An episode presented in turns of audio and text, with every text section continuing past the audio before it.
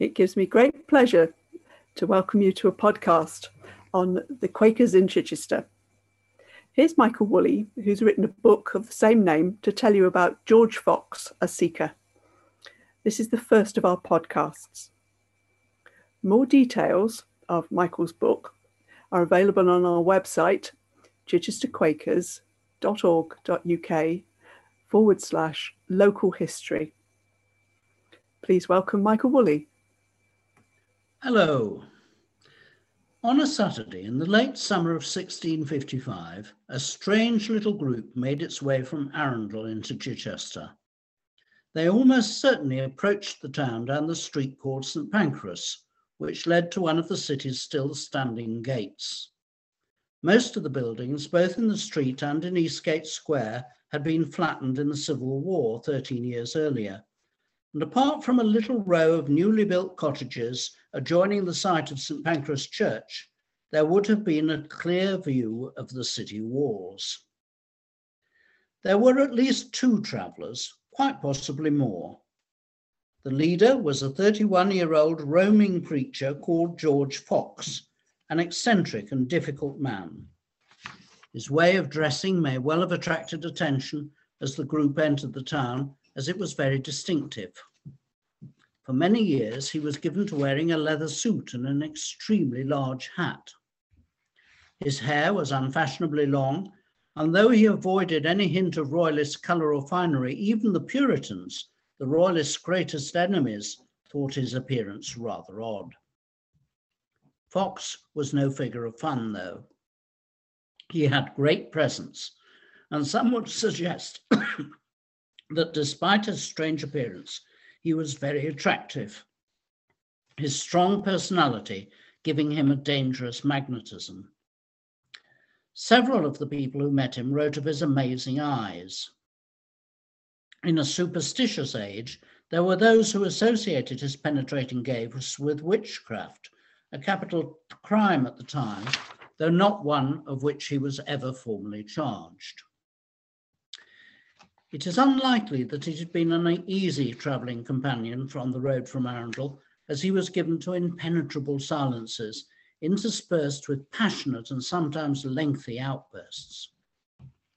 But it must also be said that he inspired tremendous loyalty.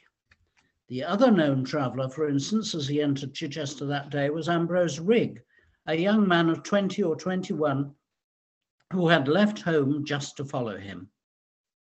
Fox was an inspirational character, sometimes drawing crowds of hundreds to hear him speak. His message was outspoken and uncompromising, and as a result, he was familiar with the inside of various prisons. And yet, the last time he had been assigned as inside one, in the spring of that same year, he had been sent for to meet Cromwell himself, and had moreover been given his liberty by the Lord Protector. In short, he was a powerful and highly complex person who, despite his humble origins and his remarkable ability to annoy people, was a national character. Passing through the East Gate, the travellers would have found themselves in East Street, but a rather different looking street from that of today, as the great building boom of the early 18th century had not yet given Chichester its characteristic Georgian appearance. The houses and shops were still timber framed, and many had top floors which jutted out over the roadway in the Tudor fashion. At number 21, on the corner of St Andrew's Court, they would have passed the house of William Cawley, the local MP, the man who had captured the town for Parliament, assembling his forces on the Broyle Fields just north of where the Festival Theatre stands today. Cawley is chiefly remembered as one of those who sat in the High Court which condemned Charles I. Indeed, he was one of those who signed the death warrant of Charles I.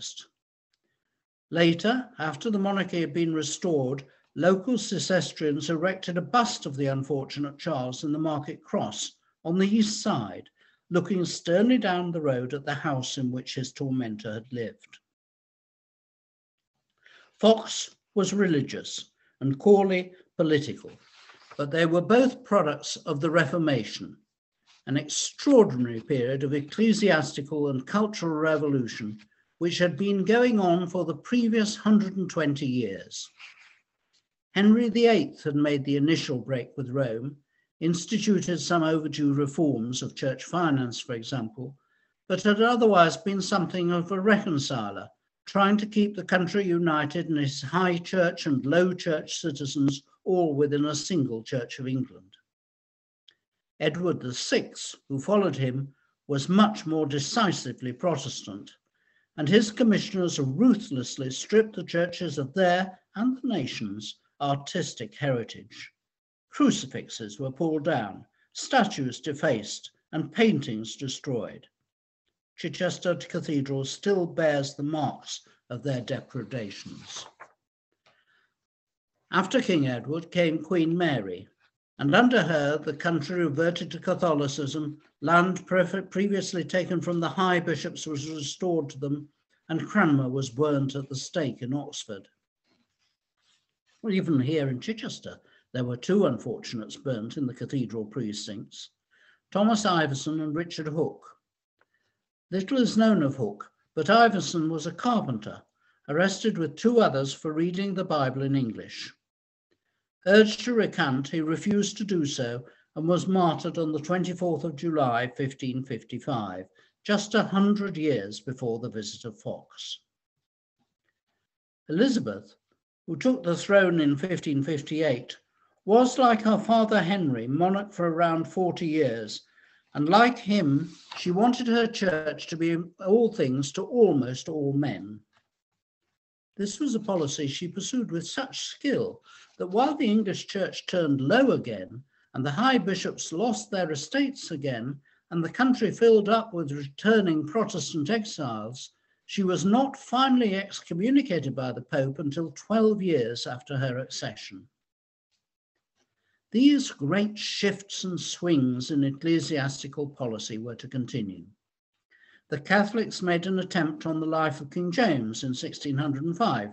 We call it the Gunpowder Plot. And his son, King Charles, was so ill thought of by the Puritans that when the country was riven by civil war in 1642, one of the primary aims of Parliament was to make the country safe for Protestantism. It was from this ferment that Quaker beliefs and Fox their greatest early exponent, were to spring. The same thoughts were occurring to different people in different parts of the country. In 1646, Oliver Cromwell, not yet more than a soldier, had voiced an interesting idea. To be a seeker is the next best sect to a finder, and such shall every faithful, humble seeker be in the end. In Northamptonshire, and independently of Cromwell, a group of open minded searchers for truth, the Children of Light, emerged in 1648.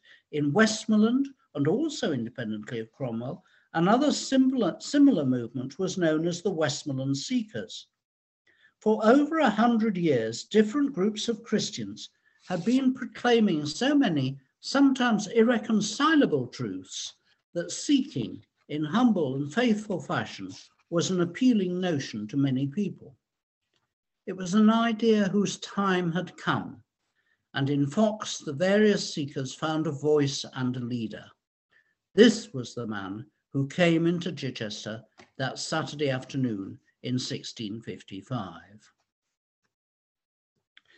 That night, he and his people stayed at a woman's house, probably that of Margaret Marjorie Wilkinson, who lived on the site of what is today 62 North Street. There is a plaque on the building today noting that regular Quaker meetings were being held there in 1659. A meeting was held in the house in 1655, and Fox was to write later in his journal that many professors came in, and some janglings there were, but the Lord's power was over all, which is to say there were a lot of believers, some disturbance, that it was a but that it was a worthwhile and reverent meeting. He goes on to recount how the woman of the house was convinced, but was in love with a man also present at the meeting, whom she later married and then discovered to be a bad lot. She was, in the journal's words, greatly distracted. But later, she returned to her Quaker ways, meeting Fox on at least two further occasions, both before and after she was widowed. The account in the journal is supplemented by that of Ambrose Rigg, who records that the next morning, Sunday, Fox went to a Baptist meeting at that time held in a house in South Street. He was listened to for a while, but at length taken by the constable before the mayor. This strongly suggested that he spoke without invitation, interrupting the service, something he was rather prone to do, until the embarrassed Baptists had him hauled away. The story gets more revealing, for the mayor, one Richard Manning, fell in a rage with him for not taking off his hat, a normal courtesy in the 17th century. Fox refused to take off his hat to anyone and frequently got into trouble as a result. He insisted that all men should be treated with equal respect, as all had that of God in them. He also insisted on always using the familiar second person singular, thee, thou, rather than the more uh, respectful you for the same egalitarian reasons. The revolution, which had led to the king's execution, had opened men's eyes to the possibility of a less hierarchical world. The egalitarianism of Fox reflected the ideas of the, of the period. The Quake Levellers, for example, were adherents of a popular democratic movement which insisted that all authority should only be wielded with the consent of the people an elected parliament should be sovereign, its power only qualified by respect for basic human rights. The equality of men was another idea whose time had come during the Civil War, and it was an idea which greatly influenced George Fox and his followers. The mayor of Chichester let him go, apparently unconvinced by the accusation that the man was a Jesuit. This accusation was not uncommon at the time, there being much paranoia about disguised Catholics fomenting revolution. The situation was not helped by Quaker refusal to swear the oath of allegiance, which had been introduced after the gunpowder plot, supposedly to ensure that all Catholics were loyal citizens. The problem for Quakers was that they refused to swear any oaths, and still do incidentally, on the basis of New Testament pre- preaching. Yet she let your yea be yea and your nay be nay, said Jesus. It must be assumed that the oath was not tendered at Fox's appearance in the Chichester court, for he would most certainly have declined it and been imprisoned. As it was, he was allowed to go, having been searched, and two days later he left for the west of England. And that is how the Quaker meeting began in Chichester.